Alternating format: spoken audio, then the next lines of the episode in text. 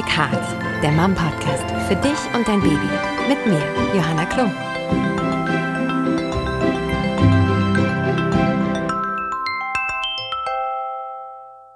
Hi zusammen und herzlich willkommen zu Little Big Heart, der Mom-Podcast für dich und dein Baby. Dies ist ein Podcast für Schwangere, Mamas und Papas und alle, die Eltern werden wollen. Die Zeit der Schwangerschaft, die Geburt und auch die erste Zeit mit Baby zu Hause ist echt super aufregend. Bisschen anstrengend, aber auf jeden Fall voll mit Veränderungen. Auf einmal gibt es da lauter Fragen, die man sich vorher noch nie gestellt hat. Warum auch? Und das Leben, wie es bis dahin war, wird schon irgendwie komplett auf den Kopf gestellt.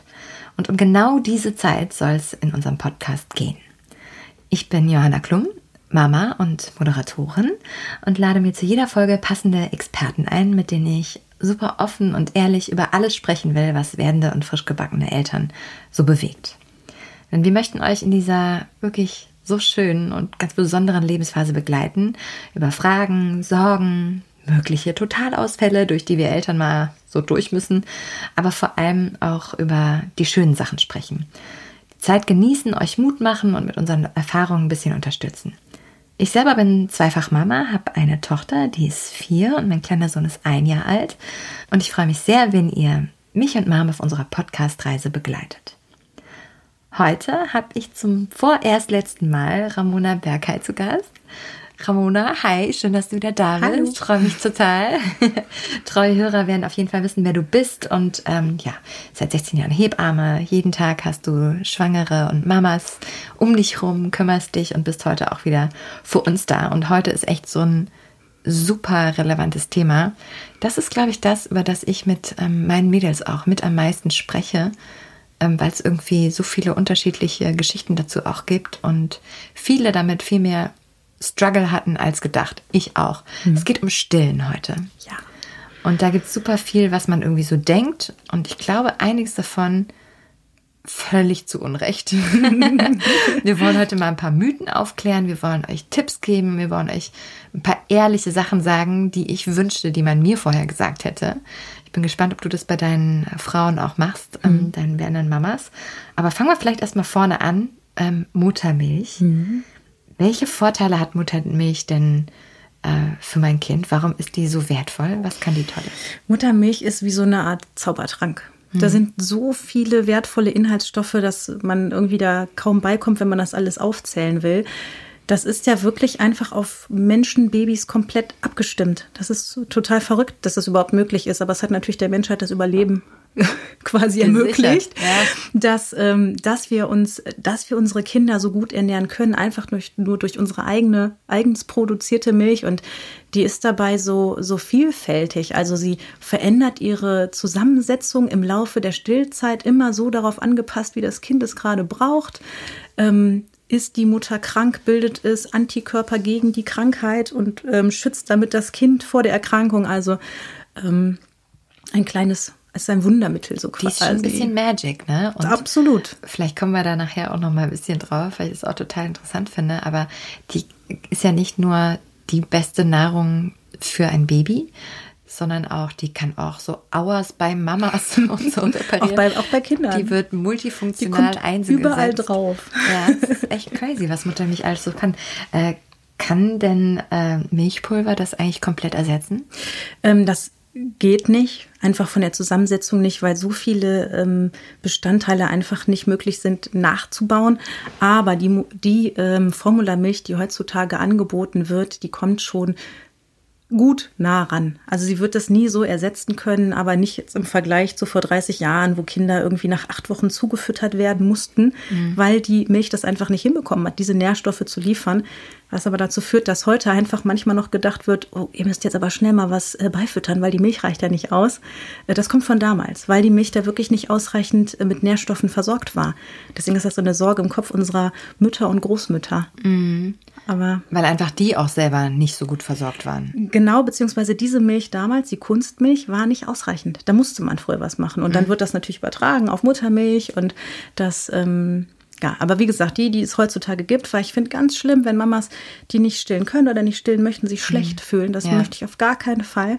Ähm, das ist auch ein gutes Nahrungsmittel für Kinder. Ja. Aber wenn es möglich ist, vom Gefühl und, und vom Körper her, ist es einfach echt wie Medizin fürs Kind. Ja, ich glaube, das ist total schön, dass du das gleich so früh auch nochmal sagst, weil das ist ja das, was wir hier unbedingt machen wollen, ist ähm, werdende Mamas und frisch gebackene Mamas stärken und unterstützen und ihnen wirklich auch ähm, ja sagen, es ist okay, so wie du das machst. Und gerade wenn man was nicht kann, was man sich so sehr wünscht, wie es mhm. ähm, einfach oft ist bei Stillen, klappt nämlich nicht automatisch genau. bei jedem. Und es kann auch nicht jede stillen. Druck ist einfach immer schlecht, ne? Genau. Gerade da. Und da finde ich auch super, dass du nochmal sagst, so wenn, wenn ihr aus irgendwelchen Gründen nicht stillen könnt, und äh, da können wir gleich auch nochmal gucken, ob es Tipps gibt, die vielleicht euch helfen würden.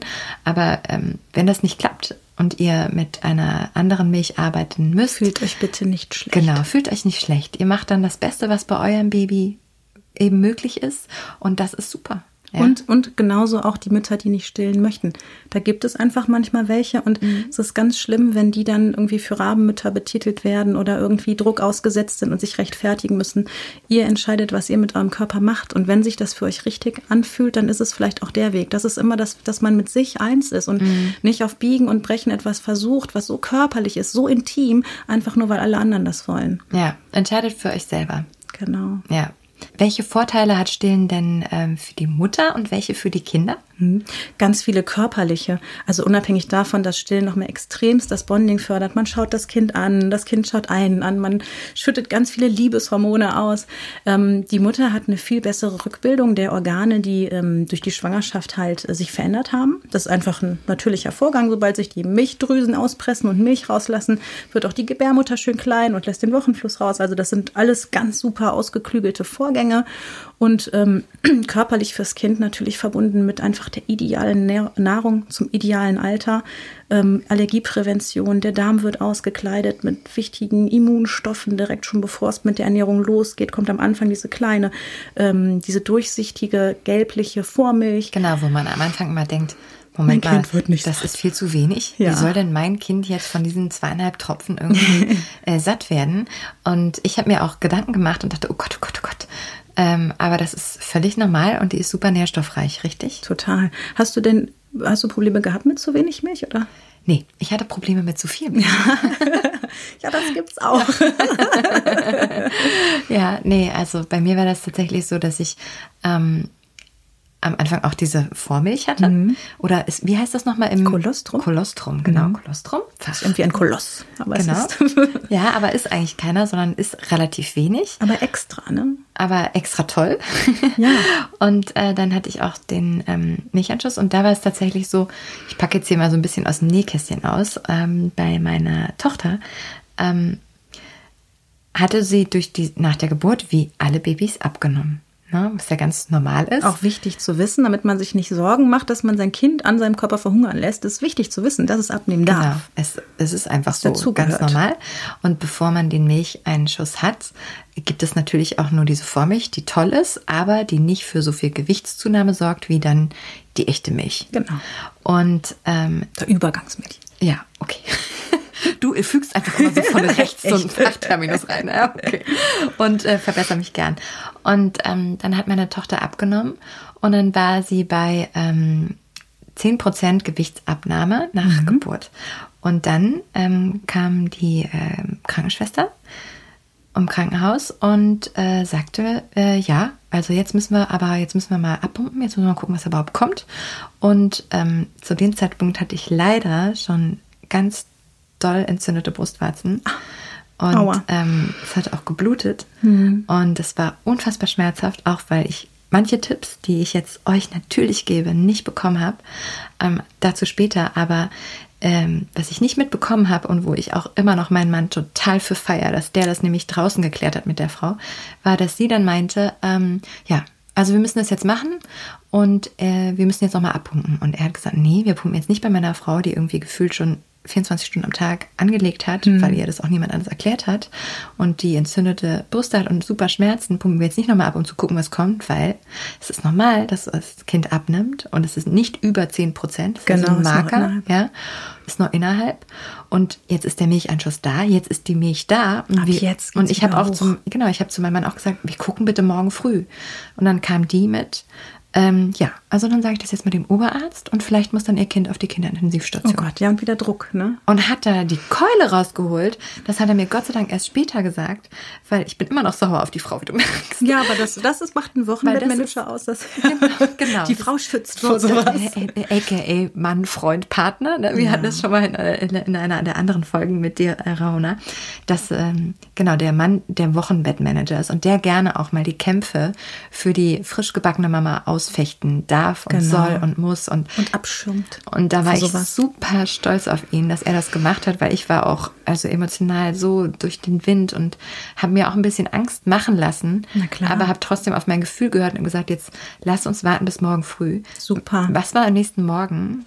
hundertzwanzig Gramm mehr hat das Kind gewogen, was im Mega. Baby sehr viel ist. Definitiv. Ja. Also die hat das einfach, die hat einfach getrunken ohne ja. Ende und es war ganz viel Milch da und es war alles safe. Und was ich euch damit sagen will, ist, lasst euch nicht verrückt machen, auch nicht vom Fachpersonal, ja. was manchmal auch ein bisschen durchdreht. Also bleibt ruhig, fragt eure Hebamme, die ich zu dem Zeitpunkt jetzt gerade nicht bei mir hatte und nicht fragen konnte, die mir aber danach gesagt hat, das hast du ganz toll gemacht, ja. ich bin stolz auf dich. Ähm, lasst euch nicht wahnsinnig machen, so. Weil ich weiß, Stillen ist auch, oh Gott, so ein aufregendes Thema und vielleicht gehen wir kurz, wo wir eh schon abgebogen sind, dann einfach da nochmal mit, warum hatte ich schon so ähm, schmerzende Brüste? Hm. Und zwar, weil ich ähm, nicht, mir nicht zu helfen wusste. Also ich hatte meine Tochter bekommen und die hat geweint und ich habe die angelegt. Und immer, wenn die geweint hat, in der ersten Nacht nach der Geburt, habe ich die angelegt. Das mhm. heißt... Von der Technik hatte da jemand so ein bisschen... Mir hat keiner gesagt, wie ich das eigentlich mache. Okay. So richtig so. Also ich habe... Das hat irgendwie auch... Es schien zu klappen irgendwie. Mhm. Und ähm, ich, hab, ich hatte sie angelegt und das war gut. Aber ich habe sie bei jedem... Zucken von, ihrer Seite, von ihrer Seite hatte ich, oh Gott, schnell wieder anlegen. Sie hat was, ja. ja. Und ähm, hatte sie einfach in der ersten Nacht schon von Brüsten, die in ihrem Leben noch nicht ähm, stillende Brüste waren, habe ich sie so oft angelegt, dass die am nächsten Morgen schon blutig waren. Hm. Weil mir auch niemand gesagt hat, es gibt zum Beispiel auch ähm, andere Möglichkeiten, wie man diesen Saugreflex, der manchmal auch einfach nur das Bedürfnis ist, gar nicht Hunger, sondern einfach saugen, ne, und beruhigt werden wollen, ähm, dass man den zum Beispiel auch anders abdecken kann, wie mit dem kleinen Finger. Also du darfst natürlich immer gerne ergänzen oder auch sagen, was du noch ja. lieber magst. Nee, aber, aber das ist also einfach auch äh, so, so ein bisschen, das ist ja schwer, das Baby am Anfang zu lesen, was möchtest von mir, ja. was will das von mir, so ein bisschen auch aufs Bauchgefühl hören und ähm, manchmal reicht sogar schon einfach sehr eng am Körper halten und ein mhm. bisschen laufen als Papa, mhm. weil die Kinder, die sind total überfordert mit dem, ich schlafe nicht mehr in meiner Mutter. Ja. ja. Also die sind auf einmal in einem anderen Universum ohne Schwerkraft klar. und kommen überhaupt nicht drauf klar. Und das ist ganz viel beruhigen und Kinder beruhigen sich auch über Saugen. Mhm. Natürlich hat so ein Kind am Anfang Hunger und es ist auch wichtig, dass man Kind häufig ja. anlegt, nur nicht dauerhaft. Ne? Genau. Und da dann so auch die... die, die richtigen, den richtigen Rhythmus zu finden. Das braucht ein bisschen Zeit, aber einfach schon zwischendrin mal so zu beruhigen. Klappt ja auch manchmal sogar ohne Saugreflex, je nachdem. In der Klinik muss man natürlich immer ein bisschen aufpassen wegen Keim mit Finger in den Mund. Aber wenn man da so ein bisschen äh, drauf aufpasst, ist es nicht so wild. Ich bin ja ein großer Fan von ambulanten Geburten, wenn man schnell zu Hause ist. Mhm. Und ähm, aber wenn man dann Sorge hat, dass man nicht so viel Hilfe bekommt, machen das manche nicht. Aber wir versuchen natürlich bei ambulanten Geburten auch viel zu kommen und viel da zu sein. Ja. Und ähm, dann hat man auch die Möglichkeit, auch zusammen anzulegen. Also zusammen beim Zusammenanlegen sagt man ja auch viel. Es gibt zum Beispiel... Zusammen mit der Hebamme. Um das genau, mit der Hebamme zusammen. Mhm. Äh, diesen kleinen Tipp, dass zum Beispiel, ähm, wenn ein Kind die Brust quasi loslassen soll, wenn es so halb eingedämmelt ist, also eingedämmert ist, so eingeschlafen mhm. ist an der Brust, dass man im Mundwinkel das Vakuum löst. Wenn ja. man ein Kind, was mit Vakuum, Vakuum an der Brust ist, was zwar schläft, aber mit Vakuum an der Brust mhm. ist, also quasi abmacht, festgesaugt ist, ja. dann zieht es einmal einmal kurz die Brustwarze lang und die schnackt wieder zurück. Ja. Das ist super schlecht fürs Gewebe. Wenn man einfach, und wenn man das dann acht bis sechzehn Mal am Tag macht, ja. ist klar, das Gewebe macht das nicht gut mit, wenn man da einfach nur im kleinen Finger das Vakuum im Mundwinkel löst. Genau, stellt es euch vor wie so ein Gurkenglas. Mal plöpp. Also ähm, einfach so ein bisschen, das Vakuum wird aufgelöst äh, und damit ist dieser der Druck auf Druck die Brustwarze schon ganz viel anders. Weniger. Ja. Oder vielleicht, weil wir es vorhin gar nicht so genau erklärt haben, jetzt nochmal en Detail. Mit dem kleinen Finger meinen wir äh, Fingernagel kurz, natürlich kein Lack drauf mhm. und äh, saubere Hände. Sehr sauber, genau. Genau. Und dann den ähm, Finger in, in den Mund drücken, damit die dran saugen können und sich dadurch auch beruhigen. Das gilt natürlich für ein sattes Kind. Genau. Und ähm, geht auch nicht immer, aber hätte ich in der ersten Nacht gewusst, dass das überhaupt geht, dass es eine andere Möglichkeit gibt, ähm, zu beruhigen. Weil bei mir war es zum Beispiel so, meinen Mann haben sie rausgeschmissen. Der durfte okay. nicht bei uns im Zimmer sein. Familienzimmer gab es bei uns. Gab es in dem Fall Schade. nicht, war nichts frei. Und ähm, das war also doppelt schwierig für mich, äh, weil ich weder meinen Mann hatte, noch irgendwie wusste, was ich sonst noch tun kann, ja. weil das mir leider keiner gesagt hat. Deswegen ist immer so mein erster Tipp an Mamis kurz vor der Geburt, vergesst den kleinen Finger nicht. Und wenn euer Mann tragen kann und damit beruhigen kann, auch immer super. Genau. Es ist definitiv nicht immer die Milch, die gebraucht wird. Also am Anfang ist es halt grundsätzlich super, regelmäßig anzulegen, aber mhm. halt nicht, nicht dauerhaft durch. Mhm. Und ich sage halt auch oft, ähm, es gibt so böse äh, Tipps, dass man vorher mit der Zahnbürste die Brustwarzen genau. bearbeitet. Erzähl doch mal. Also ähm, weil es ist ja so, ähm, für mich war das eine Neuigkeit. Mhm. Wahrscheinlich haben wir den einen oder anderen jetzt auch gerade mit blutige Brustwarzen ja. total geschockt. Dabei auch ähm, keine Angst kriegen, bitte, weil das ist nicht bei jeder Frau so. Also es ist häufig so, aber es ist nicht bei jeder Frau. Es mhm. gibt auch Frauen, bei denen wird das nicht so ausgeprägt, weil es tatsächlich auch hautbedingt ist und mhm. veranlagungsbedingt. Aber es ist nicht selten, vor allem wenn man am Anfang keine Tipps hat. Deswegen auch ganz wichtig, dass ihr euch eine ähm, Hebamme besorgt, die euch früh auch berät. Und ich berate immer in der Schwangerschaft schon zum Stillen, weil es einfach total wichtig ist, so zwei, drei Dinge zu wissen. Einfach im Hinterkopf zu haben. Ähm, es gibt so viele Hilfsmittel auch, die ähm, man aber erst erst dann braucht, wenn wirklich ein Kind an der Brust saugt und man als Hebamme daneben steht und guckt, ist er so ein Barracuda, der ist mhm. echt schlecht von der Brustwarze abzukriegen, mhm. der, ähm, da brauchen wir ganz viel Pflege für die Brustwarze, oder ist es so eine Schnarchnase, der beim, beim Trinken die Brustwarze aus dem Mund rausfällt. Mhm. Und dementsprechend kann man dann immer helfen, unterstützen und auch äh, erklären, was jetzt das Günstigste wäre. Ne? Ja, also damit vielleicht ähm, sortieren wir uns nochmal. Was ist die beste Voraussetzung, die man schaffen kann für gutes Stillen?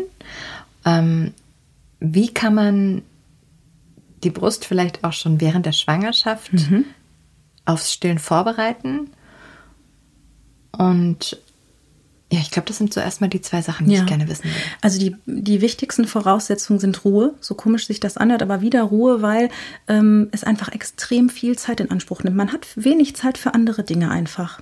Mhm. Ne? Man, man, ist, man ist teilweise eine Stunde mit Stillen beschäftigt und dann ist man wickeln und dann ist aber gefühlt schon wieder anderthalb Stunden, zwei rum und man fängt wieder an zu stillen. Ne? Also das einmal, dass man ein großes Zeitfenster, ähm, also einfach bedenkt, dass es ein großes Zeitfenster ist, das aber nicht bleibt. Mir ist immer wichtig, meine Frauen zu motivieren, das ist jetzt die ersten zwei, drei Wochen so und dann wird es total easy, traumhaft und du legst an, ohne dass es weh tut. Mhm. Ne? Also, das kann ich übrigens auch bestätigen, als jemand, der auf jeden Fall zu... Und ich möchte behaupten, der Mehrheit gehört, weil ich kenne in meinem Umfeld keine Frau, bei der es nicht anfangs wehgetan hat. Mhm. Vielleicht hast du da noch viel mehr Erfahrung, aber ich möchte das jetzt hier so ehrlich sagen, weil das für mich so ein Schock war. Nein, es, also am Anfang tut's weh, Mädels, aber ähm, nach drei Wochen vorbei. Überhaupt nicht mehr. Ja, aber und ich glaube, wichtig, es kann auch wissen. Wesentlich weniger wehtun als bei mir. Ja, und es gibt ganz, es gibt auch Frauen, bei denen tut's nicht weh. Das gibt es, das sind aber die wenigeren und es vor mhm. allem eher beim zweiten oder dritten Kind. Ja. Und ähm, es kommt ja auch darauf an, wie ist der Kiefer von meinem Kind. Hat das ein kurzes Zungenbändchen, dann kann das gar nicht anders dringen, als dass es dir wehtut. Also es gibt ganz viele Besonderheiten. Mhm. Es gibt allerdings auch Stillbücher, in denen steht, wenn du richtig stillst, tut's nicht weh. Das macht ganz viel mit einer Frau. Ich habe ja, eine gehabt, klar. die saß weinend vor mir und gesagt, aber ich habe ich hab einen Stillvorbereitungskurs gemacht, was übrigens auch echt cool ist, wenn man sich vorher schon auch über einen Kurs vorbereitet, mhm. wird aber nicht überall angeboten. Ähm, und da haben die gesagt, das tut nicht weh, wenn du es richtig machst. Und das ist ein Druck, das ist übel, weil dann tut's dir weh und es ist einfach null Komma zwei Bar sind die Pumpen drauf eingestellt. Ne? Also es ist ordentlich, was da an die Brustwarze geht, mit der Druck, mit dem gesaugt Moment, wird. Moment, damit wird schon vorbereitet? Nee, wenn du später eine Milchpumpe benutzt. Ach so, okay. Ja, das ist halt schon echt ordentlich, vom, das ist schon unangenehm.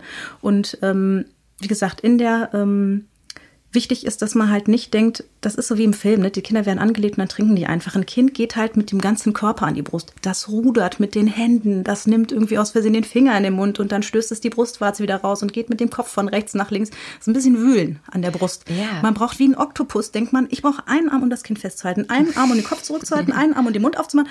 Und kann mir einer die Brust halten? Ja, ich, ich sage immer, das ist wie ähm, Tanzen lernen. Man tritt sich auf die Füße erst, man ist nicht im gleichen Rhythmus, man ist total durcheinander und irgendwann nach zwei, drei Wochen schwebt man mit geschlossenen Augen übers Parkett und ist voll im Flow.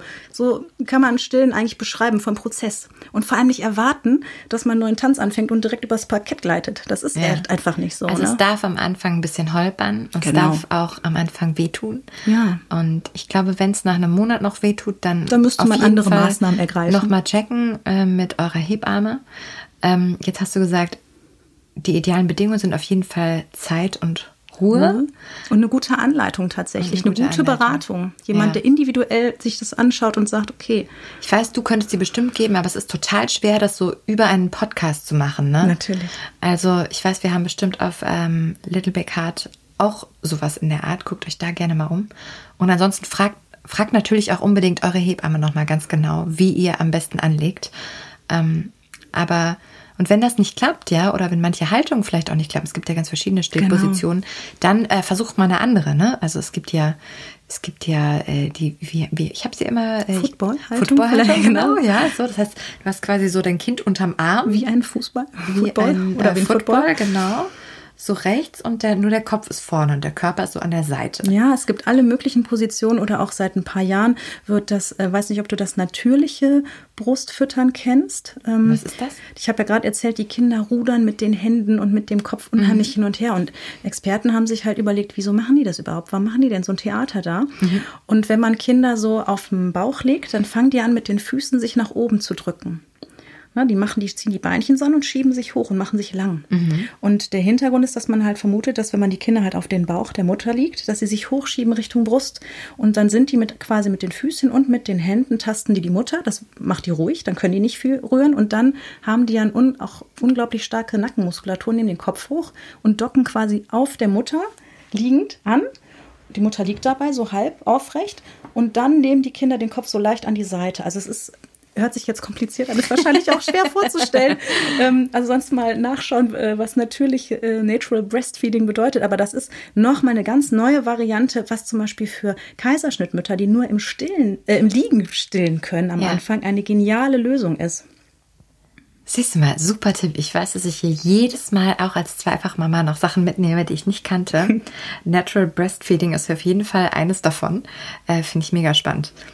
Ähm, Cool. Was ist mit dem Stillkissen? Hilft das? Ja, nein, vielleicht. Welches würdest du empfehlen? Ich habe eine Empfehlung jetzt.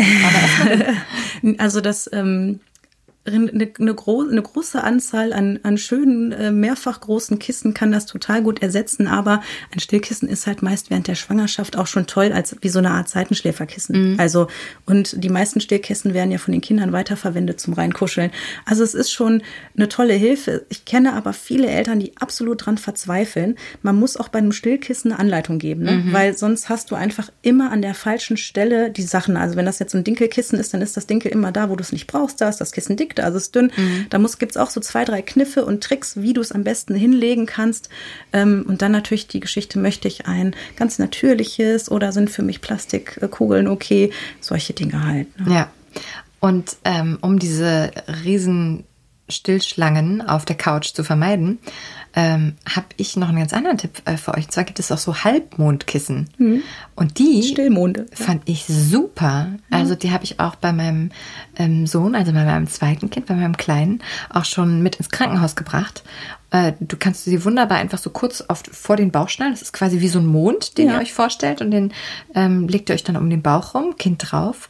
Auch meine Schwester ähm, hat jetzt eins meiner Mondkissen. Sehr schön. Und ähm, die sind total hilfreich. Die nehmen halt nicht so viel Platz weg. Die kannst du dir einfach immer mal kurz so andocken und habe ich total gerne benutzt. Ich habe auch so einen kleinen Mond gehabt und was ich dabei ganz praktisch fand, wenn die, die Kinder haben so einen Reflux, also ist vollkommen normal bis zu einem gewissen Maß, dass halt Muttermilch auch wieder rauskommt oder Spucke. Einfach weil der Magenpförtner, also der Zugang zum Magen, der schließt nicht richtig. Das ist so, als wenn quasi der Topf nicht richtig, der Deckel nicht richtig den Topf verschließt. Da kann immer mal ein bisschen Milch rauskommen. Und wenn man die flach in den Kinderwagen legt, dann kann das sein, dass sie wie so Sodbrennen kriegen, weil die ja so flach liegen. Yeah. Und wenn man direkt nach dem Stillen die Kinder flach hinlegt, ist natürlich die Gefahr groß, dass was hochkommt. Und ich habe meinen kleinen Stillmund dann immer in den Kinderwagen. Mhm. Und dann konnten die danach so ein bisschen aufrecht, wenn man dann weiterziehen wollte, ah. damit halt viel Luft erstmal rauskam und die okay. nicht direkt spucken. Und man hat halt überall dieses kleine Stillkissen dabei, wenn es im Kinderwagen so schön mit reinpasst. Ja, Also ich fand das auch echt eine gute Investition, also ein kleiner Tipp von uns, vielleicht ist das ja auch was für euch. Ähm, sollte ich mein Kind immer an die gleiche Brust anlegen? Ähm, wann macht es Sinn zu wechseln? Wie kann man auch so den Milchfluss äh, beeinflussen? Erzähl doch mal ein bisschen dazu. Also grundsätzlich darf man sich immer so, so denk- vorstellen, dass eine Brust immer so viel produziert, wie das Kind anfragt. Ja, also es gibt ja sogar Adoptivmütter, die stillen können. Ich weiß nicht, ob du das weißt. Nein. Das ist total, total schön. Das ist wahnsinnig schön für das Bonding auch einer Adoptivfamilie. Also eine Frau, die ein Neugeborenes adoptiert, das relativ früh halt hat. Es gibt so Brustmilchernährungssysteme. Das hört sich jetzt komisch an, aber es ja. ist so ein Milchtank, der wird mit einem kleinen Schlauch verbunden. Diese Frau hatte keine Schwangerschaftshormone, die hat einfach ihre weibliche Brust. Und wenn die dieses Kind ähm, mit diesem Milchtank regelmäßig anlegt an ihre nicht schwangere, nicht entbundene Brust, beginnt sie, weil sie sich in dieses Kind verliebt, Oxytocin auszuschütten und irgendwann auch die Brustdrüsen so zu stimulieren, dass diese Brust Milch gibt, obwohl sie nicht entbunden hat. Ihre eigene und so, Brust. Mh, und dann kann man irgendwann den Milchtank weglassen, wenn genug Milch gebildet ja. worden ist durch diese Anregung. Und das dauert, das braucht Zeit. Also ich könnte jetzt quasi, ja. ähm, wenn ich ein Kind adoptieren würde, ja. was ich nicht selber bekommen habe, wow, in wie viel Prozent der Fälle klappt das? Das müsste ich jetzt lügen, weiß ich nicht, Lüg aber mal, es klappt. So ungefähr. Nee, weiß ich jetzt wirklich nicht, aber es klappt, doch, das, das klappt auf jeden Fall gut, weil die sind ja bereit, die Zeit zu investieren ja. und das, ähm, und diese Liebe für dieses erhoffte Kind. Das finde ich auch super spannend. Und, aber geht, das ne? finde ich immer ein super Beispiel dafür, wie eine Brust überhaupt funktioniert. Wenn diese Brust getrunken wird, dann gibt die Milch. Das ist ja mal so die Sache, wenn Frauen zum Beispiel viel zu viel Milch haben, dann sagen die, soll ich das mal abpumpen? Wenn die Frau jetzt nicht platzt, sage ich jetzt mal böse, sage ich, lass es bitte, weil wenn die Brust dann angepumpt ist, denkt die Brust, oh Gott, da wird so viel benötigt, jetzt muss ich noch mehr nachproduzieren. Ja. Also im Endeffekt, wie häufig man welche, also man versucht immer beide Seiten anzubieten, aber je nach Tagesform und Abstand schafft das Kind nicht immer beide Brüste. Ja. Es schafft, eventuell will es auch immer nur eine trinken, aber dementsprechend, ich versuche immer, möglichst gleichmäßig die Brust anzubieten. Ja. Und dementsprechend, damit beide Seiten einigermaßen gleichmäßig getrunken werden. Also bei mir war das ja auch so, dass ich eher tendenziell viel Milch hatte. Das heißt, ähm, meine Hebamme hat mir dann den Tipp gegeben, das zu versuchen, ein bisschen zu regulieren, indem mhm. ich nicht beide Brüste trinken lasse, weil du dann beide Seiten anregst. Beide Seiten kriegen dann das Signal, oh, das wird jetzt aber dringend benötigt, na dann bauen wir doch noch ein bisschen, bisschen mehr hier, ist kein Problem. Wenn du also nur eine anlegst und dann ähm, ein bisschen ausharrst und am Anfang fühlt sich das auch ein bisschen komisch an, weil die Brust wird natürlich voller und ist ein bisschen unangenehm, aber äh, wenn man das so ein bisschen, ne, also man muss es ja dann nicht über fünf Stunden ähm, hinauszögern, aber so ein, zwei und dann die andere Brust, dauert es halt länger, bis die Stimulation auf der anderen Seite erfolgt. Und dann entspannt sich das und es reguliert sich ein bisschen, ein bisschen von alleine. Und das hat mir sehr geholfen. Was du auch machen kannst, ist ja, dass du, also es ist immer so, dass auf die, die Hormone, die ausgeschüttet werden, die reagieren immer auf beide Brüste. Das heißt, du ähm, legst an der einen Seite an und das Gehirn sagt, so, Milchfluss, los. Dann läuft es, es kann nicht auch nur sein, dass die andere tropft. Genau, dass ja. die andere mitläuft. Aber wenn du so viel Milch hast und eh das Gefühl hast, es ist so voll, dann kannst du schön die eine Seite aufklappen, eine Auffangschale zum Beispiel drunter legen, mhm. weil ähm, aufgefangene Milch ist super fürs Baden des Neugeborenen, für einen wunden Popo, für eine verstopfte Nase.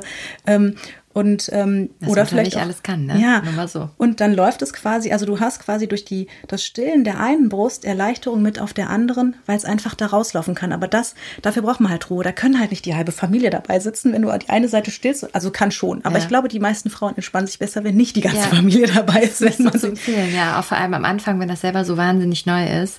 Und ich hatte auch so ein Erlebnis, wo ich auch so dachte, mh, ich hätte gehofft, du warst draußen. Ja. Aber okay. Es gibt auch so süße, diese ganzen süßen Geschichten, wo die Frauen halt gestillt haben und vergessen wieder die, die B Hs zuzumachen und ja. der Postbote guckt sie irritiert an und sie merken erst, wenn die Tür wieder zugeht, oh, ich hatte ja gar nicht die. Du, also es gibt, ähm, das habe ich original, weil ich ja auch super früh wieder gedreht habe, ähm, war ich am Set nach ähm, sechseinhalb Wochen bei meinem Sohn und habe vergessen, mich wieder anzuziehen. Ja. Also ich bin, ich hatte dann, hm? äh, ich hatte so ein Kleid, was ich für meine Sendung, falls ihr das auf Insta nochmal, ihr könnt mal gucken, es ist so ein fliederfarbenes Kleid, was ich anhabe mit einem schwarzen Gürtel und einem Hut. Den hatte ich ähm, letzten Sommer an für eine Sendung und äh, das war für mehrere Tage mein Outfit und auch dementsprechend, ich habe halt was überlegt, worin ich auch stillen kann, hatte einen Still-B H drunter, habe dann den Bügel des Kleides, also so den eine, die eine Seite runtergeklappt und dann war der Still-B H, konnte ich schön aufmachen so und habe halt vergessen, dass ich das Kleid wieder anziehe. bin dann runter zum Essen und frage mich, warum mich denn der Kameramann das so blöd anguckt. Das ist die Stilldemenz dann ja, wieder, ne? Genau. Also das war auch, ich habe mich totgelacht mit mich selber. Bin ganz froh, dass ich den Kameramann schon lange kenne. Jetzt noch ein Stückchen besser. Und ähm, ja, also das passiert echt öfter, als man denkt. Genau. Ja, ja, und ähm, du hast das gerade so gesagt mit der, wenn zu viel Milch da ist. Also in der Praxis ist das auch ein Thema. Häufiger ist aber eher so, dass, dass nicht so nicht genug Milch da ist, ne? Und dann gibt es natürlich auch noch Sachen, äh, wo was man dann... Was gibt's da für Tipps? Sag mal. Das ist wieder das, wo wir gerade gesprochen haben, was man weniger macht. Dann würde man natürlich eher beide Seiten ja. anlegen und sogar ein Kind, was man normalerweise ganz in Ruhe lässt, einfach nach ähm, einer kürzeren Zeit auch nochmal animieren zu trinken, damit es regelmäßig anregt, dass genug Milch gebildet wird. Dann gibt es Nahrungsmittel, die sind milchbildungsfördernd, ähm, Malzbier, alkoholfreies Weizen, generell genug trinken. Ähm, es gibt so total tolle Stillkugeln, die ähm, wie so Snacks genommen werden können, wo extrem milchbildende Stoffe drin sind. Ähm, dann gibt es eine ganze Palette, aber der größte Faktor ist tatsächlich Stress, weil Stress hemmt die Milchbildung. Und wenn man da ja. versucht, ne, da kann man essen, was man will. Wenn man mega viel Stress hat, dann kann das sein, dass einen das hemmt. Deswegen beharre ich ja auch immer auf dieser Ruhe und Zuneigung ja. und guter Pflege. Was, wenn es trotzdem einfach ähm, nicht klappen will, wenn es irgendwie um ein, ein, ein Zungenbändchen gibt, was irgendwie ungünstig, ich weiß gar nicht, ist das... Das würde man tatsächlich lösen. Wenn man das löst, okay, also zum Beispiel bei einer meiner sehr guten Freundinnen wurde das zu spät identifiziert, dass mhm. es daran wahrscheinlich gelegen hat ja. und dann wollte die Kleine gar nicht mehr. Das kann halt, ja, dann... Das ja, und dann ist gefühlt der Zug abgefahren und sie haben es wirklich noch versucht und haben es nicht mehr geschafft. Ich weiß nicht. Es ich, gibt sowieso, also dafür bin ich auch nicht nah genug dran gewesen, um ja. sagen zu können, hätte man das doch noch irgendwie anders hinkriegen sollen. Aber wenn das so ist, ist Abpumpen dann eine richtig gute Idee? Also es ist definitiv eine gute Alternative, weil man dem Kind trotzdem Muttermilch füttert. Mhm. Auf jeden Fall. Also nur, man muss halt schauen und da appelliere ich wieder daran, dass man auch mit normal, also mit Flaschennahrung auch glückliche, zufriedene, gesunde Kinder haben kann. Ähm, Es ist absolut toll, wenn man Muttermilch abpumpen kann und füttern. Man muss sich dabei aber denken, dass so eine Frau alle eventuell alle zwei bis vier Stunden die Brust pumpt, ungefähr zehn bis zwanzig Minuten, je nachdem. Wahrscheinlich mit einem Doppelpumpsystem, da muss sie nicht jede Brust hintereinander pumpen.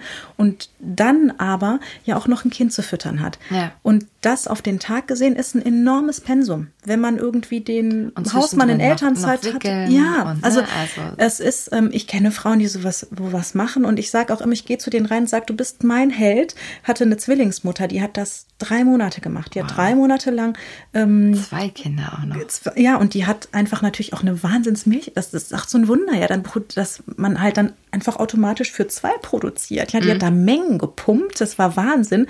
Ähm, ich sagte, du, du hast meinen größten Respekt, das, was du hier zu Hause so heldenhaft machst, weil die war, ich meine, das geht ja nicht anders, als dass du wirklich nur pumpst, nur äh, fütterst. Und, aber ich finde, das darf man nicht erwarten. Und es ist ja. auch okay, wenn einem das zu viel ist, weil ein Kind profitiert von einer zufriedenen, glücklichen, gesunden Mutter. Ja, also und erkennt auch ruhig euer Limit und wenn genau. euer Limit schon anders und früher erreicht ist, dann ist das okay, weil euer Kind braucht euch ja auch in möglichst stark und so ausgeglichen wie möglich und dann und macht euch nicht, nicht den extra Druck, genau, sondern bei euch ist das dann der bessere Weg, mit einer Folgemilch zu arbeiten. Genau. Ja. Ähm, ich habe was erlebt, wo ich wo ich immer wieder höre, das stimmt gar nicht, das gibt es gar nicht. Nämlich, dass Nahrung äh, und das, was ich so esse, deutliche Auswirkungen auf äh, mein Baby hat. Hm, du hast gehört, das, das stimmt nicht? Wo hast ja, du das denn gehört? Ich habe gehört, dass, ähm, nee, das ist gar nicht so. Also Kinder haben da jetzt irgendwie, das kann gar nicht sein, dass, dass die wegen deswegen oder so Blähungen bekommen. Hm. Also man hat vor, weil nicht, fünfzehn, zwanzig Jahren gesagt, es ist definitiv so, wenn du das und das machst, dann passiert das und das mit deinem Kind. Da ist man nicht mehr, weil jeder Darm unterschiedlich funktioniert. Mhm. Aber die Nahrungsmittel, auf die die Mütter selber mit Bauchschmerzen reagieren, sind ganz häufig auch für das Kind nicht angenehm. Und wir können richtig teilweise die Uhr danach stellen, wenn die Mutter sagt, ah, jetzt habe ich, äh, ähm, die ganze Nacht war Bauchweh. Und ähm, dann frage ich schon mal, ja, gab es eventuell einen Auslöser, aber man will den Frauen auch kein schlechtes Gewissen machen. Ja. Sie hätten was Falsches gegessen, deswegen leidet ihr Kind. Oh ja, wir haben ja gestern Tzatziki gegessen. Also häufig, nicht immer, es trifft halt nicht immer mhm. zu, aber häufig machen rohe Zwiebeln echt Blähungen bei den Kindern mhm. und bei Frühchen teilweise Sprudelwasser. Also jetzt bei reif geborenen Kindern ist Sprudelwasser okay. meist kein Thema, aber äh, wenn du da ein Kind hast, was sowieso schon ähm, eher Magen-Darm-Probleme hat, ist mhm. teilweise Sprudelwasser zu viel. Und ich habe äh, lustigerweise eine schöne Nachricht gekriegt nach Weihnachten. Der Stuhl riecht so nach Fisch. Was war da los? Und da habe ich gedacht, kann das sein, dass es bei euch an Weihnachten Fisch, Fisch gab? gab? Ach ja, stimmt. Also äh, ne, irgendwo, das ist in unserem... Ne, das, ähm ja, also bei mir war es tatsächlich so, dass ähm, meine Tochter auf gar keinen Fall... mit Knoblauch kann. Ja, ja, aber das muss man, ja. so gemein es ist, das muss man so ein bisschen rausfinden, ja. aber das macht man nicht in den ersten vier bis sechs Wochen. Weil da haben die halt generell, weil der Darm unreif ist, eher Bauchschmerzen und, und dann will man das nicht noch triggern. Also später, wenn die ein bisschen größer sind, irgendwie so ab acht bis zwölf Wochen, wenn alles ein bisschen besser läuft, dann kann mhm. man gern auch mal anfangen, dies und das auszuprobieren. Ja. Aber zum Beispiel ähm, so ein Multivitaminsaft macht bei ganz vielen Kindern wunden Popo. Mhm. Ne, durch diese Fruchtsäure. Ja. Das heißt, du würdest sagen, in den ersten vier bis sechs Wochen, was ist eine gute Ernährung für die Mama? So eine Art leichte Schonkost schon. Okay. Möglichst zwar eine hohe Nährstoffdichte, aber wenig stark gewürzt. Ja.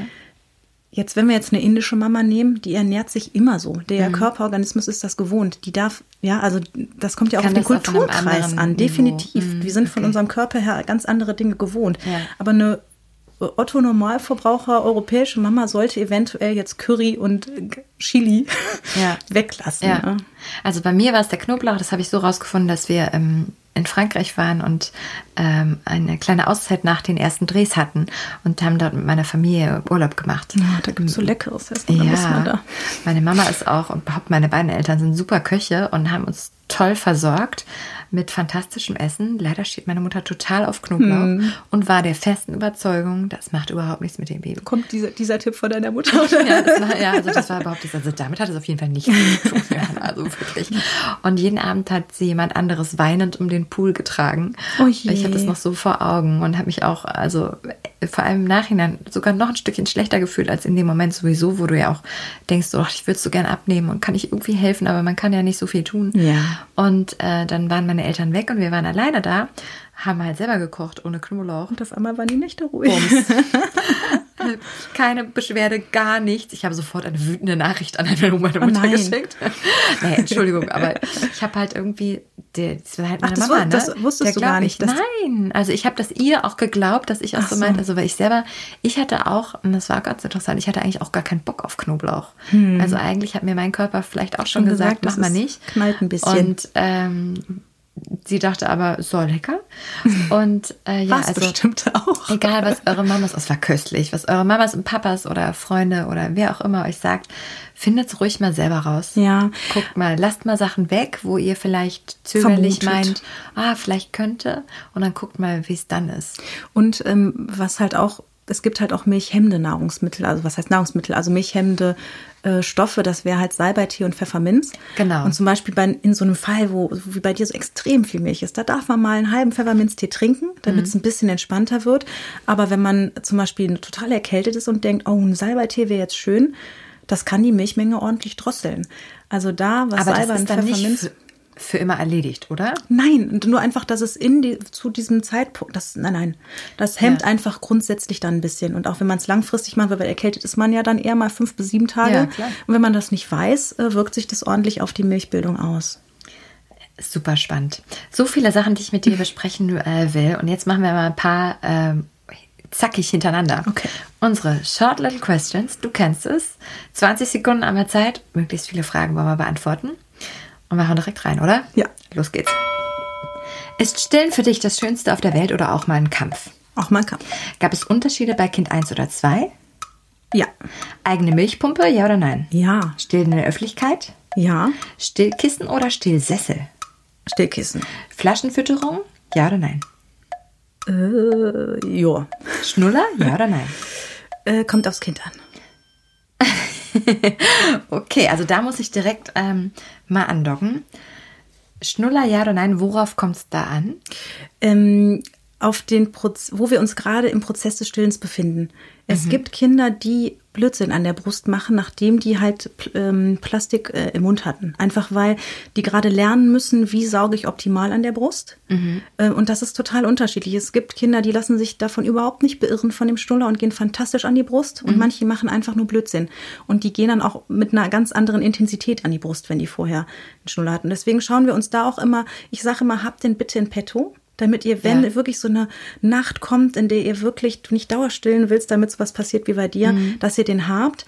Aber seid sehr zurückhaltend und ich schaue mir halt an, wie trinkt das Kind an der Brust? Ist das in Ordnung oder nicht? Und dann kann es ein absoluter Segen sein. Und kann man das selber irgendwie erkennen oder ist das was? Ich finde das schwierig, weil ich selber manchmal echt mehr helfen muss. Nee, ich bin da manchmal selber unsicher, ist jetzt ein richtiger okay. Beziehung. Also deswegen, ich würde da immer jemanden zu Rate ziehen, weil ja. auch einfach ähm, zum Beispiel wichtig ist, dass der eine optimale Form hat, dass der halt ähm, möglichst nicht irgendwie... Ähm, So, also dass er möglichst geformt ist, dass er, dass er dem Kind keine Saugverwirrung macht. Also es gibt auch nochmal die Möglichkeit, dass man einen Schnuller nimmt, der, der das noch verschlechtert, ja. Ja. Was sind, was ist denn eine richtig gute Form? Was ist ein guter erster Schnuller? Ähm, einer, der egal, wie du ihn reinsteckst, gleichschenklich ist ja. quasi. Ähm, der ein kleines Schild hat, die Nase nicht stark beeinträchtigt. Ja. Das, ähm, das ist wichtig. Okay. Hatten deine Kinder Schnuller? Ja, leider nur die erste Zeit, dann wollten sie den nicht mehr. Ey, meiner auch. Mein Sohn, ich bin persönlich beleidigt. Ich fand Schnuller super. Ich auch. Und auch ähm, meine Kinderärztin hat auch gesagt, Schnuller ist auch super. Eine Zeit lang hieß es ja immer, bloß kein Schnuller, bloß kein Schnuller, die armen Zähne. Und ähm, ich war total überrascht, das von ihr anders zu hören. Wie lange haben, hat, äh, haben deine Kinder den denn gehabt? Also meine Tochter hat lange einen Schnuller gehabt, bis, mh, ich glaube, so drei.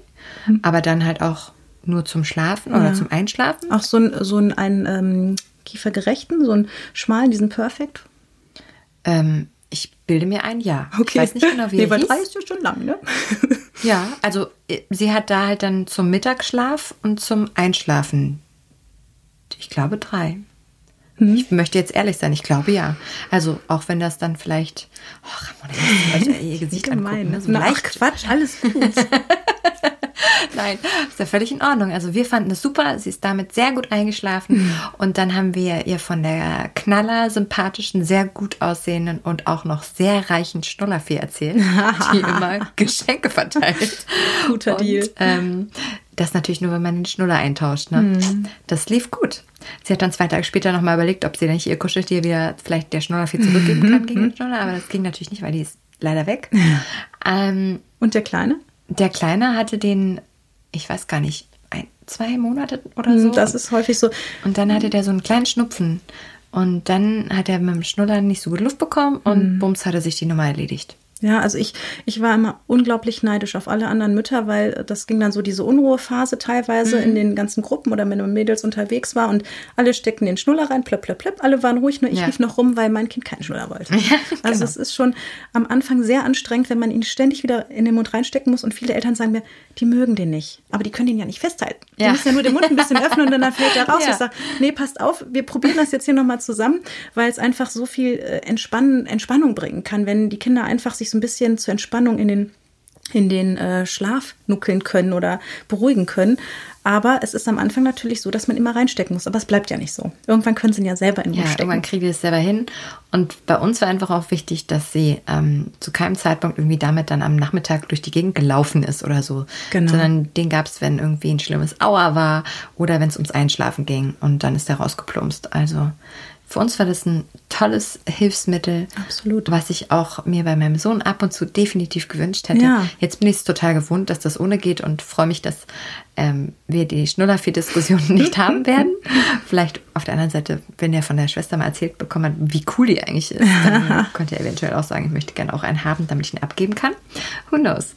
Ähm, Es gibt super viele Fragen aus der MAM-Community, äh, die ich dir auch gerne noch stellen möchte. Ein paar davon haben wir, glaube ich, sowieso schon beantwortet, äh, wie zum Beispiel, bin ich eine Rabenmutter, wenn ich mein Baby nicht stillen möchte? Haben wir schon gesagt, nein, mhm. bist du nicht, auf gar keinen Absolut Fall. Nicht. Es ist deine Entscheidung und vor allem auch eine super persönliche. Es gibt viele Gründe, die von außen nicht nachvollzogen und verstanden werden können, warum man sich entscheidet. Und es ist immer wichtig, wenn ich diese Entscheidung treffe, vorher wirklich nochmal mit einer, mit einer Hebamme zu sprechen. Erklär mir doch nochmal kurz, was genau ist da wichtig, was nicht. Oder auch Vorurteile abbauen. Also zum Beispiel dieses Argument, die Brüste hängen dann oder so. Ja, also es ist wichtig, vorher dann auch, wenn man, bevor man die Entscheidung dann endgültig trifft, wirklich auch gut informiert zu sein. Weil ich natürlich mega traurig finde, wenn jemand nicht stillen möchte, weil er schlecht informiert ist. Aber wenn jemand gut informiert ist und sich dann dazu entscheidet, dann lasst diese auch an alle, die solche Frauen beurteilen. Lass diese Frauen in Ruhe, weil die erste Frage ist immer, ach, ihr habt ein Kind gekriegt, Junge oder Mädchen, ja, stillst du? Das setzt, macht so viel Druck. Oder auch mhm. wenn man gerade kämpft und stillen möchte und es klappt nicht gut, das macht so viel Druck. Ja. Lass das einfach. Ich glaube, das ist auch so ein Thema wie, ähm, wie sowieso. Also ich habe neulich einen Artikel gelesen, den ich ähm, total interessant fand, wo ich auch so dachte, boah, das stimmt so sehr. Die Frage, ähm, wollt ihr denn auch Kinder? Wollt ihr denn nicht auch langsamer Kinder? Oder wie sieht es denn aus mit dem Geschwisterchen? Mhm. Das ist, das ist nicht die Frage nach, weißt du, die man so einem glücklichen Paar, was irgendwie sich noch überlegt und vielleicht noch zögert, einfach noch nicht so weit ist. Klar kann es auch sein, dass man so ein Paar erwischt. Aber es kann auch sein, dass du jemanden vor dir hast, der seit drei Jahren versucht, ja, schwanger zu werden. Das ist wie so ein Dolchstoß. Genau, ne? Wo du auf so viel Verletzung treffen kannst. Ja. Oder die vielleicht die Nachricht bekommen haben, ihr werdet nie Kinder bekommen. Ja. Und denen das so eine tiefe Wunde reißt. Also das ist auch so eine Frage, die sollte man eigentlich nicht einfach so stellen. Also mit definitiv nicht einfach so. Dingen, mit vielen Worten vorsichtig sein. Ja. Ne? Und das ist beim Stillen vielleicht auch so. Also ich würde nicht einfach irgendwen, den ich nicht sehr gut kenne, mal so fragen, wieso stillst du nicht? Hm. Weil, rechtfertig dich jetzt mal vor mir. Genau, das ist ja, ne, das ist nicht dein Ort. Warum machst also. du denn nicht das Beste für dein Kind? Das ist halt schwierig und ja. Da müssen wir Mütter auch mehr zusammenhalten und uns gegen, eigentlich müssen wir uns viel mehr unterstützen und nicht immer gegeneinander arbeiten. Das ist echt auch Arbeit, die wir untereinander leisten können, dass wir uns halt mehr unterstützen, statt immer zu, guck mal, guck mal die. Ja. So Müt- Müttermafia, das müssen, müssen lieb naja, zueinander sein. Geht doch einfach mal davon aus, dass es einen guten Grund gibt für jede Entscheidung. Ganz genau. Und äh, so sehe ich das auch. Wenn sich jemand dagegen entschieden hat, dann hat es seine Gründe und die muss ich auch nicht kennen, um sie zu respektieren. Genau. Ähm, Dann ist die Frage, wie oft muss ich mein Neugeborenes stillen? Muss ich es dafür wecken? Hm. Ähm, das kommt total drauf an. Kriege ich so ein mega zartes Mäuschen, was echt ständig einratzt beim Schlafen? Ja, wenn das ständig einschläft und sich der zehn Prozent, die zehn Prozent Grenze überschritten hat, dann muss ich das wecken, weil das muss essen. Habe ich so einen kleinen Brummi, der irgendwie eigentlich gar nicht abgenommen hat und auch schon wieder auf dem aufsteigenden Ast ist, dann kann der ratzen, wie der will. Mhm. Ne? Und das, also gibt es tausend Zusatzfaktoren, aber das geht nicht, ist nicht pauschal zu beantworten. Ja. Finde ich ganz gut, dass du das sagst, weil ich musste das auch irgendwie wecken, wurde mir gesagt. Und ich hatte dabei immer ein total doofes Gefühl und dachte mir, okay, jetzt stelle ich mir auch selber einen Wecker, hm. obwohl ich endlich mal schlafen könnte. Und nee, aber manchmal ist das echt wichtig, auch wenn zum Beispiel neugeborenen Gelbsucht im Raum steht. Das ist ja was ganz anderes. Hm. Also wenn es jetzt klar mit einem Indikator gesundheitlich belegt ist, überhaupt keine Diskussion. Hm. Und zack, habe ich auch schon das schlechte Gewissen, bloß weil ich gesagt habe, ich hätte jetzt gerne noch mal die Stunde geschlafen. Ne? Ja, aber Gott. Weißt du was? Ähm, mein, also meine Tochter, die war auf jeden Fall nicht super, super zart. Und nach diesen ersten, ersten drei Tagen hat sie ja auch sehr gut zugenommen. Und du hast vor allem viel Milch gehabt. Viel Milch gehabt und so. Also für mich war das, glaube ich, einfach ein Ratschlag, der war falsch. Ich hätte öfter mal ein bisschen länger schlafen können und sie auch. Und ähm, deswegen... Ja, sehr individuell, fragt wahrscheinlich wirklich nochmal so eure Hebamme, guckt euch euer Baby an, halt genau, einfach, die ne? euch gut kennt und ähm, im Zweifel haltet euch an Ramona, wenn es jetzt ein kleiner Brummer ist, ey, lasst ihn pennen. ähm, kann ich meine Brüste schon in der Schwangerschaft auf das Stillen vorbereiten? Ja, ähm, es gibt so wirklich so die Hardliner, die gehen wirklich mit der Zahnbürste an die Brustwarze. Das finde ich eher bedenklich, weil damit kann man echt Mikroverletzungen machen. Dann ist die Brustwarze quasi entzündet, bevor man losgelegt ja, hat. So also, bitte nicht. Um erstmal schon mal zu sagen, was du damit meinst, ist mit der Zahnbürste die über Brustwarze, die Brustwarze schrubben. Schrubben, genau. Ähm, oh. Dann muss man aufpassen, die Brustwarze, eine Stimulation an der Brustwarze kann Wehen auslösen. Also Frauen, die wegen vorzeitigen Wehen schon zu Hause liegen, die müssen da ganz vorsichtig sein. Ja. Ähm, denn man merkt halt einfach, dass dann parallel nach Stimulation an der Brustwarze der Bauch hart wird. Mhm. Ähm, was aber ein super Tipp ist, dass man einfach zu Hause das ein oder andere Mal den B H auslässt und einfach das T-Shirt, diese leichte Reibung vom T-Shirt an der Brust quasi arbeiten lässt. Da muss man mhm. nicht viel für machen. Oder nach dem ähm, Waschen halt auch mal ein bisschen leicht kräftiger abrubbelt. Ja, also rubbeln oder sagen wir mal leicht etwas intensiver sich abtrocknet an der Brustwarze. Ähm, und bitte auch erst ab sechsunddreißig plus, also Schwangerschaftswoche, damit man da keine Frühgeburt in irgendeiner Form fördert. Es gibt auch Frauen, die machen Tropfen Zitrone auf die Brust. Ich muss gestehen, ich, das, ich habe noch nicht genug Erfahrung damit, dass ich sagen könnte, es wirkt weil das so, so eine gewisse Säure wirkt? Ja, also das bedacht. Irgendwie um abzuhärten, aber ich habe nicht genug Erfahrungswerte dazu. Okay. Deswegen, ich stelle es mal in den Raum. Nie gehört. Alles klar. Ähm, dann, ähm, Ach so, ganz kurz. Ja.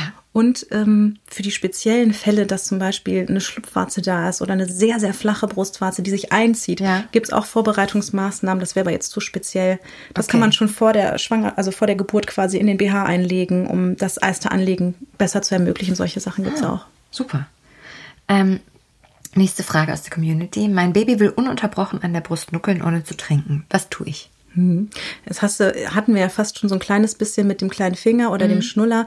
Ähm, ist auch wieder ganz schwierig pauschal zu sagen, weil dafür muss man natürlich wissen, ähm, hat diese Frau gut Milch? Ist es eher wenig? Ähm, ist das Kind auch wirklich satt, wenn es gegessen, äh, wenn es getrunken hat? Ähm, wenn das Kind wirklich gut getrunken hat und einfach nur einen starken Saug dran hat, dann ist diese Geschichte halt ähm, Schnuller angebracht. Ne? Aber ja. wie gesagt, pauschal ist es super schwierig, weil es gibt auch die, ähm, die Kinder, die einfach zu wenig, ähm, also die wirklich nur nuckeln und nicht schlucken oder mhm. wirklich zu wenig zu sich nehmen. Und da kann man natürlich nicht sagen, Schnuller rein, weil die brauchen Nahrung. Ne? Ja, also ich habe bei meiner Tochter lange gebraucht, um unterscheiden zu können, trinkt sie wirklich oder nuckelt sie nur, hat sie da nur Spaß? Mhm. Irgendwann habe ich das geschnallt und dann konnte ich das auch immer sehen. Woran hast du es gemerkt? Ich glaube, ich habe es einfach ähm, angefangen, cool. mehr zu beobachten, weil ich gemerkt habe, die ist super lang angelegt, aber äh, ist ein anderer Zug irgendwie ja, auch. Ja, ja. Es gibt mehrere Dinge, woran es man sehen kann, wie sich die Brustwarze einzieht, wie sich das Gesicht bewegt. Was immer auch ein guter Indikator ist, ist das Schlucken. Genau, trinkt weil sie wenn wirklich. Man, wenn man, wenn, wenn man wirklich nuckelt. Viel Milch im Mund hat, die muss man irgendwann runterschlucken. Ja. Und das ist auch wieder so ein Appell an alle Mamas, schaut eure Babys an. Es ist total cool, dass wir überall erreichbar sind und schöne Fotos machen können und Instagram-Accounts und weiß ich nicht was. Aber ich sehe so viele Mamas am Handy. Und das ist echt manchmal ein bisschen viel. Und auch während dem Stillen dann mal eben noch hier was gucken und da was gucken, legt die Handys erstmal drei Wochen ganz weit weg. Ihr dürft Fotos machen, wenn ihr Fotos machen wollt, aber guckt euer Kind beim Stillen an, streichelt das. Ähm, auch wenn einem das so vorkommt, als wenn die nicht richtig da sind, die kriegen schon mit, ob man zugewandt ist oder nicht. Mhm. Und dann hat man auch, also nicht, dass ich dir jetzt unterstelle, was am Handy, dass das das nicht, deshalb nicht gemerkt, sondern einfach, dass man da nochmal so ein bisschen das beiseite nimmt, damit man viel mehr das Kind wahrnimmt ja. und darauf bedürfnisorientiert eingehen kann. Ja. Du, ganz ehrlich, ich glaube, ich habe das deshalb nicht gemerkt, weil ich das nicht wusste, dass ja. es das gibt. Also deswegen sind wir ja auch hier, um einfach mal so ein paar Sachen aufzuklären. Ein Baby ist immer gerne an der Brust, weil genau. die Brust ist der schönste Ort der ja. ganzen Welt und äh, dabei nuckeln ist doch Knaller. Ja. Und das bedeutet auch, die machen das sehr, sehr gerne, wenn die pappsatt sind. Ja. Also die meisten zumindest. Manche ja. sagen vielleicht, oh, danke, bin fertig. Aber ähm, ich glaube, die meisten Babys sagen sich, ja, das war schön und lecker. Ich bleibe jetzt noch nur so genau. eine halbe Stunde, kann ich noch hier bleiben. Und bis ich erstmal wusste, alles klar, ähm, die Nahrungsaufnahme ist längst abgeschlossen. Und jetzt wird hier nur noch gespielt oder einfach ein schönes Gefühl genossen. Ähm, das hat ein bisschen gedauert. Ja, ist aber auch ja auch normal. Ne? Ja, aber ich ähm, bin ganz bei dir. So, je mehr man bewusst Aufmerksamkeit da verbringt, umso schneller fällt einem sowas vielleicht auch auf. Oder ähm, bei meinem Sohn, der ein super effizienter Trinker war, der hat echt in fünf Minuten war der fertig und zwar wohlgenährt. Ähm, da habe ich das immer total genossen, weil das so kurz war. Meine, ja. meine Tochter habe ich irgendwie aber weil man ja auch noch ein anderes, gestillt. Man hat aber ja auch noch ein anderes Kind dabei, ja. das muss man ja auch sehen, ne? Ja, und bei ihm ging das immer ganz schnell, aber da habe ich auch versucht, das ganz bewusst zu genießen, weil auch diese Zeit ist ja endlich. Ne? Absolut. Hast du gepu- abgepumpt auch Milch? Ich Für hab, deine, deine Drehs oder deine Jobs? Genau, also ich habe abgepumpt. Ähm, ich fand es nicht immer so praktisch, also ich, weil auch da einfach super viel extra Zeit bei draufgegangen ist, mhm. abzupumpen und zu stillen. Und so bei meinem Job ist es ja auch so, der bereitet sich ja nicht von alleine vor. Die Moderation beginnt nicht, wenn ich auf die Bühne gehe oder ja, vor die Kamera, schon, sondern schon vorher. Ja. Das heißt, ich habe auch einfach viel zu tun gehabt und habe aber klar, wenn es darum ging, dass ich irgendwas moderiert habe, wo ich nicht Pause machen konnte, dann habe ich abgepumpt und mein Mann hat dann ähm, gefüttert. Der hat ja Elternzeit gehabt und war immer dabei. Schön. Ich habe, als du eben die Frage von der Community, nee, war das eine, eine von den zwanzig Fragen da, als du gefragt hast, Pumpe ja oder nein, mhm. ähm, ich finde, eine Pumpe ist wie das Tor zur Freiheit, mhm. weil es dir Unabhängigkeit gibt. Ja, ich wenn empf- man dann mal raus wollte, ja, auch ganz bewusst. Ich empfinde das bei vielen Frauen so, dass sie sich so ein bisschen eingeschränkt und an, an ja nicht angekettet, aber nicht aber so doch. Flexibel fühlen halt. Ne? Und ja. ähm, da, dabei kann so eine, also die wenigsten finden Pumpen wirklich romantisch, ist es ja auch nicht. Ja. Man kommt sich vor wie eine Kuh. Ja. Ähm, und das Geräusch ist ja auch dementsprechend. Ne? Aber wenn man dann äh, wirklich mal ein bisschen Milch abgepumpt hat und so ein bisschen das mal abgeben darf, das äh, tut auch einfach gut. Und das Voll. Und davon mal abgesehen ist das also auch äh, eine, ein super schöner Moment, wenn du deinem Freund, deinem Partner, deinem Mann dabei zugucken kannst, wie er zum ersten Mal auch euer Baby ernähren darf. Ja? Mhm. Was auch für die Papas ein ganz schöner Bonding-Moment ist. Ja, eine schöne Verantwortung, wobei ich gestehen ja. muss, dass ich immer verbiete, dass die Mamas dabei sind beim ersten Mal, weil die Kinder ganz oft so äh, dann nicht dann, dann so dann ah. sich denken, hallo, die sitzt doch da, was soll das hier jetzt? Also die äh, Wahrscheinlichkeit, das ist, dass es das gut klappt, ja, es ist, nee, ist wirklich die Wahrscheinlichkeit, dass es klappt, okay. ist größer, wenn die Frauen, die Mutter nicht dabei ist, weil die Kinder sind ja schon äh, clever. Ja, hör mal, gut, dass du das äh, mir erst jetzt sagst und gut, dass meine Kinder einfach so hungrig waren, dass die sich total entspannt gedacht haben, ja, okay, Flasche ja, bei Papa nehme ich auch. Ja, das ist wirklich super unterschiedlich und ich sage auch immer, bitte wartet sechs bis acht Wochen mit dem Abpumpen, weil es muss wirklich alles gut laufen. Es kann halt passieren, dass du zu früh mit der Flasche anfängst und dann sagen die Kinder, ich bin ein Energiesparer, ich möchte möglichst schnell gut groß werden und deswegen nehme ich jetzt die Flasche, weil da läuft es schneller raus. Mhm. Ähm, genau, bei Flaschen auch vielleicht noch als kleinen Zusatztipp, immer anfangen mit den schwierigsten Saugern. Also genau. da, wo die Kinder hart verarbeiten müssen, weil das müssen sie an der Brust ja auch. Genau. Und wir wollen es nicht zu viel leichter machen, ja. weil wer von uns äh, geht denn immer gerne den leichteren Weg? Ja. Wer von euch läuft denn in den achten Stock? Hm? Genau. Also ich auf gar keinen Fall. Ja. Und deswegen echt die sechs bis acht Wochen warten, dass alles super läuft. Und nach sechs bis acht Wochen verändert die Muttermilch nochmal wieder ihren Kaloriengehalt. Ne? Und wenn man dann ab, weil wenn man jetzt so nach drei Wochen abpumpt, ist das jetzt nicht mega schlimm, wenn ein Kind das später trinkt. Aber es ist einfach nach sechs bis acht Wochen kalorienhaltiger und hält länger vor. Super. Ich habe heute wieder so viel mitgenommen und ähm, gelernt, Ramona. Total spannend. Jetzt ist es richtig schwer, irgendwie so die wichtigsten Aussagen zusammenzufassen, aber lass mal versuchen. Hm. Ähm, Schafft euch eine tolle Atmosphäre, Ruhe? Genau, dass alles, also wirklich der Rücken frei gehalten wird, damit man mhm. wirklich Ruhe hat, auch viel anzulegen und ähm, eine gute eins zu eins Beratung, das A und O. Ja. Eine gute eins zu eins Beratung. Lass uns nochmal genau erklären, wie das geht. Auf jeden Fall eine Beratung in der Schwangerschaft schon, mhm. weil ich muss ja vorher wissen, ist das was, wie ist das mit meiner Brust, wie bereite ich die vor, kann ich, eventuell brauche ich Hilfsmittel. Mhm. Und ähm, dann halt einfach äh, die Offenheit dafür, dass es halt nicht mega easy läuft, ja, dass es total okay ist, wenn es chaotisch ist und dass man auch mal weint dann und auch manchmal das Gefühl hat, ich will aber jetzt nicht stillen, das ist schon wieder soweit, das ist normal, das ist nicht schlimm, es ja. ist okay und vor allem, dass es besser wird. Ja. Ich verspreche denen das auch ein, ich verspreche nicht, ich verspreche dir hoch und heilig, es wird irgendwann nicht mehr wehtun, Voll. Weil sonst denkt man, das mache ich keine drei Monate, kein halbes Jahr, kein ganzes ja. Jahr. Also ja. da gehe ich auch sofort mit und verspreche es euch direkt in die Hand, also nach drei Wochen hört es auf einmal auf, viel zu tun. Und es, es dauert nicht mehr so lange. Ja, stimmt. Ähm, die werden auch effizienter und kriegen das noch besser hin. Ihr seid auch eingespielter und schafft das auf jeden Fall. Schafft euch gute Voraussetzungen. Schaut euch mal so ein Mondkissen an, wenn ihr mögt. Ähm, guckt ein bisschen nochmal bewusst drauf, was für Nahrung nehmt ihr zu euch am Anfang. Genau. Vielleicht so ein bisschen weniger intensiv gewürzt, damit die Babys das möglichst gut vertragen, weil Muttermilch ja einfach die größten Auswirkungen hat. Ich glaube, das war, war so das ja. grob Wichtigste, oder? Denk Ihr könnt ja auch. jederzeit auch nochmal zurückgehen und euch nochmal was anhören. Aber ich hoffe, wir haben die meisten Fragen oder zumindest ziemlich viele rund ums Thema Stillen beantworten können. Wenn ihr noch welche habt, dann äh, schickt sie uns gerne unter little big heart dot com oder auch auf den äh, Mom-Social-Media-Kanälen. Ähm, wir freuen uns auf jeden Fall auf den Austausch mit euch und ähm, ich sage vielen Dank, Ramona. Sehr, sehr gerne. Wieder für dein Wissen und äh, deine Insights und deine vielen Erfahrungen, die du hier immer mit uns geteilt hast. Ganz toll. Und ähm, ja, ich freue mich, wenn ihr bei der nächsten Folge bei Little Big Heart, der Mom-Podcast für dich und dein Baby, wieder mit dabei seid und ähm, wünsche euch einen ganz schönen Tag heute. Schön, dass ihr diese kleine Auszeit mit uns genossen habt. Genau, alles Gute euch. Genau, bis bald. Macht's gut. Tschüss. Tschüss.